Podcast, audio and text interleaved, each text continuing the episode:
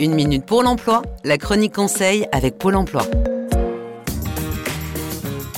Je cherche une formation pour me reconvertir, alors j'ai pensé au métier du bâtiment. C'est une bonne idée Camille?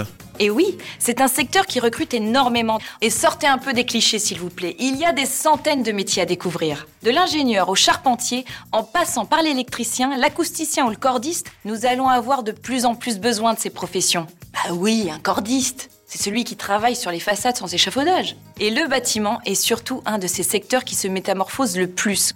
Imaginez tous ces immeubles et ces maisons qui doivent être remis aux nouvelles normes énergétiques, les besoins en installation de panneaux solaires, les experts en photovoltaïque ou en géothermie, sans parler des nouvelles techniques d'isolation. Bref, le secteur est en pleine mutation, alors renseignez-vous car de nombreuses formations peuvent vous emmener tout droit vers un super job. C'était Une Minute pour l'Emploi avec Pôle Emploi. Plus d'informations sur le site uneminutepourlemploi.fr.